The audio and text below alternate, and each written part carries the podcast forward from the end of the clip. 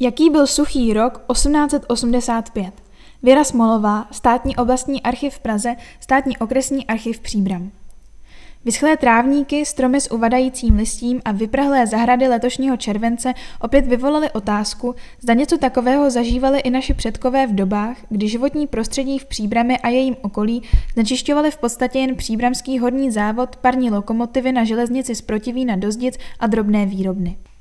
V suchém roce 2015 jsem se ohlédla do mimořádně suchého roku 1898, při loňských vedrech až do historie vzdálené tři století. Analogií pro počasí letošního studeného května, teplého června a až nesnesitelně horkého července je spíš rok 1885. Počátek jeho jara se jevil také jako na nejvýš příznivý. Hodně pršelo, louky se zazelenaly. V dubnu nastalo neobyčejné teplo. Na začátku máje byly přízemní mrazíky a kolem zmrzlých mužů padal sníh, takže květy ovocných stromů pomrzly. Celý květen byl bez vláhy, proto ceny obilí na trhu rostly. Dne 5. června bylo téměř 30 stupňů Celzia. Nepršelo celkem 10 týdnů, mnohé prameny a studnice vyschly. Senoseč musela proběhnout už začátkem června, aby se zachránila alespoň nějaká píce. Výnosy z luk byly sotva poloviční. Sykal se také zcela uschlý jetel. Vydatně zapršelo jen 1. a 2. července, ale to nestačilo srážkový deficit vyrovnat. Na konci května zjistil městský strážník, že kašny před Besedou, později Kinosvět v Pražské ulici a na Karlově náměstí před Podrouškou mají velmi špatný odtok, takže každou noc voda přetéká přes nádržku, která se tím poškozuje a ulice znečišťuje. Problém se vyřešil sám od sebe, protože v důsledku sucha pak začalo do kašen přitékat stále méně vody a neodtékalo skoro nic. Magistrát vydal nařízení o šetření vodou v kašnách a zákaz používat ji pro jiné účely než jako pitnou pro domácnosti. Nedostatkem vody, zvlášť na prádlech rudy, v huti a u parních kotlů byl ohrožen také příbramský horní závod, který právě toho roku dosáhl nejvyššího počtu zaměstnanců ve své historii. Pracovalo u něj 6103 osob, přičemž v Huti bylo evidováno 487 dělníků, techniků, úřadníků a dalšího personálu. Čele příbramského báňského závodu stál tehdy Jilí Jarolímek, jenž vedle četných technických modernizačních opatření prosadil výstavbu hornických nocleháren, lázní a tzv. polévkárny na Březových horách poblíž dolů Ševčiny. Díky prosperitě dolů a rostoucímu počtu obyvatelstva začala v lednu 1885 příprava stavby nového březohorského kostela a v srpnu toho roku byla zahájena stavba nové jednopatrové budovy dívčí školy v Prokopské ulici. Zděděný jednopatrový hotel na nynějším náměstí Tomáše Gadika Masaryka nechal Max Buchar roku 1885 zvýšit od druhé patro. Tento dům v západní frontě náměstí je nyní znám pod názvem Upodořilů. Rostomilou připomínkou zašlých časů je zpráva, že hotelier Buchar před ním od jara nechával stát přes noc dvoukolový neosvětlený vozík, i když se tato jeho liknavost nejen příčila stávajícím předpisům, ale navíc poskytovala báňským akademikům příležitost provádět prakticky každou noc všelijaké výtržnosti. Na Svaté hoře se na místě zbořeného tzv.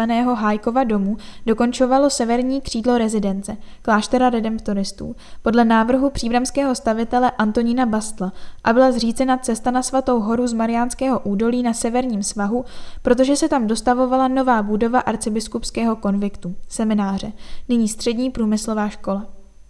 Již v roce 1877 rozhodl magistrát o zřízení nové ulice Palackého mezi Pražskou a Milínskou, dnes dlouhou ulicí, za účelem jejich pohodlného spojení.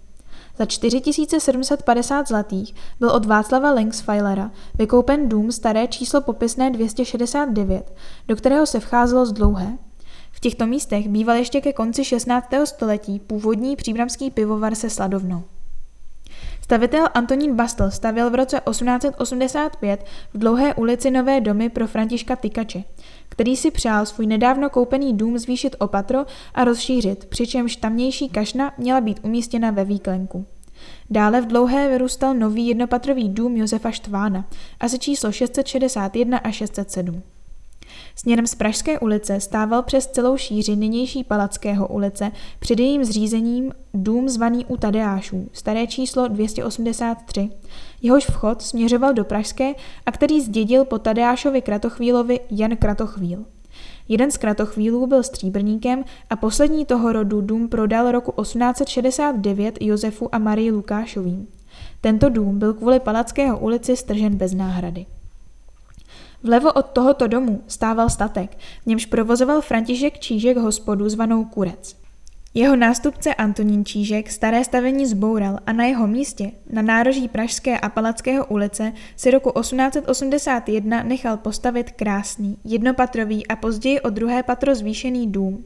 Byla v něm restaurace Český dvůr a rohový krám, v němž prodával Eugen Peterson výrobky své kamedotiskárny.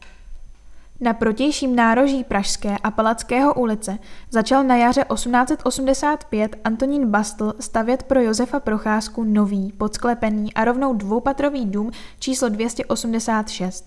Nyní drogerie Špina a synové. Procházka chtěl dům zaokrouhlený na rohu jen nepatrně a neuvažoval, že by tam dal udělat rohový krám, podobně jako naproti Antonín Čížek. Těžko říct, jak nároží domu po dokončení vypadalo, protože fotografie celého domu z doby, kdy se ještě mohl chlubit bohatou fasádou, se nepodařilo najít.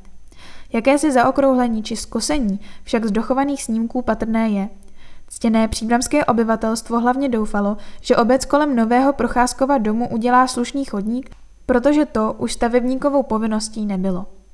Také nejbližší dva Procházkovi sousedé směrem k náměstí, Emanuel Feigl a Josef Černý, se chystali přistavět na své domy druhé patro, čímž by se vzhled města vylepšil. K tomu přispíval i tehdejší trend pořizování nových a zdobených fasád na budovaných i starších domech, zvlášť v Pražské ulici a také v Dlouhé. V některých ulicích, například Svatojánské, Březnické, Střelecké a Mariánském údolí, už byla rozšířena stávající dlažba – Lidé si stejně jako dnes stěžovali, že nebyla všude provedena kvalitně, protože se používal špatný písek a kostky byly nedostatečně upěchovány.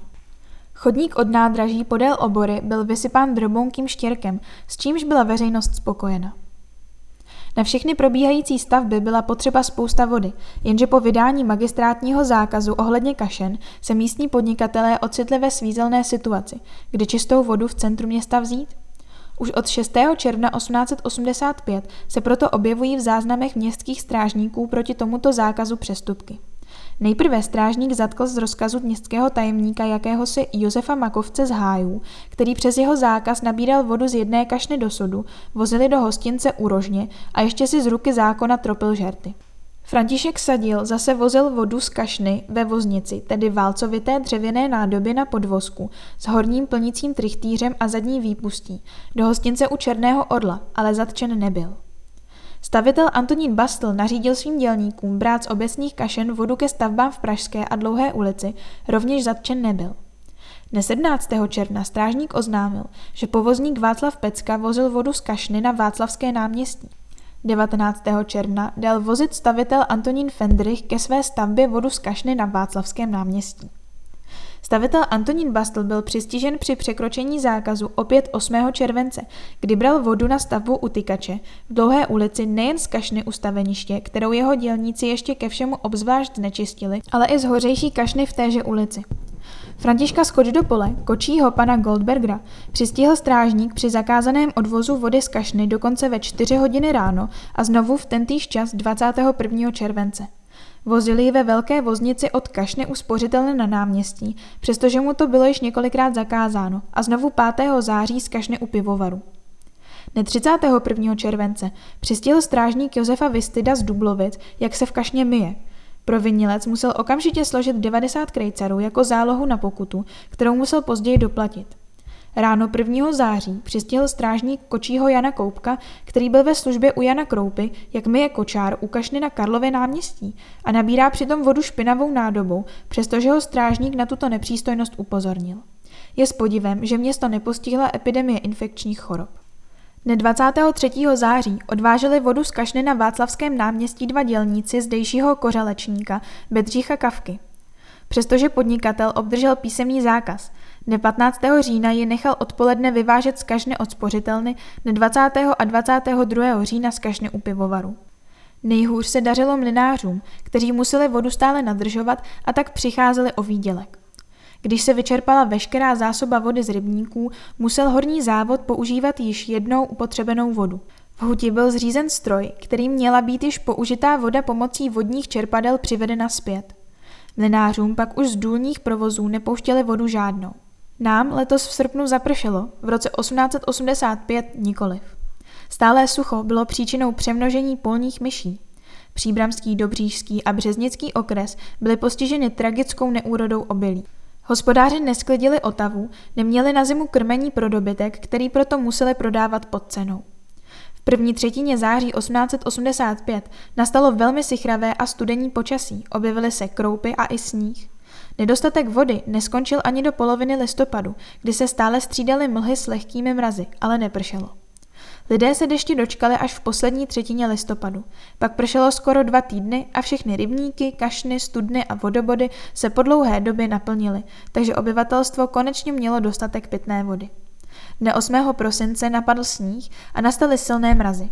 Sněhová nadílka zůstala ležet a hospodáři, sláci a hostinští se radovali, že prázdné lednice z plných zamrzlých rybníků snadno naplní. Všichni však mohli jen doufat, že v následujícím roce o vodu taková nouze nebude.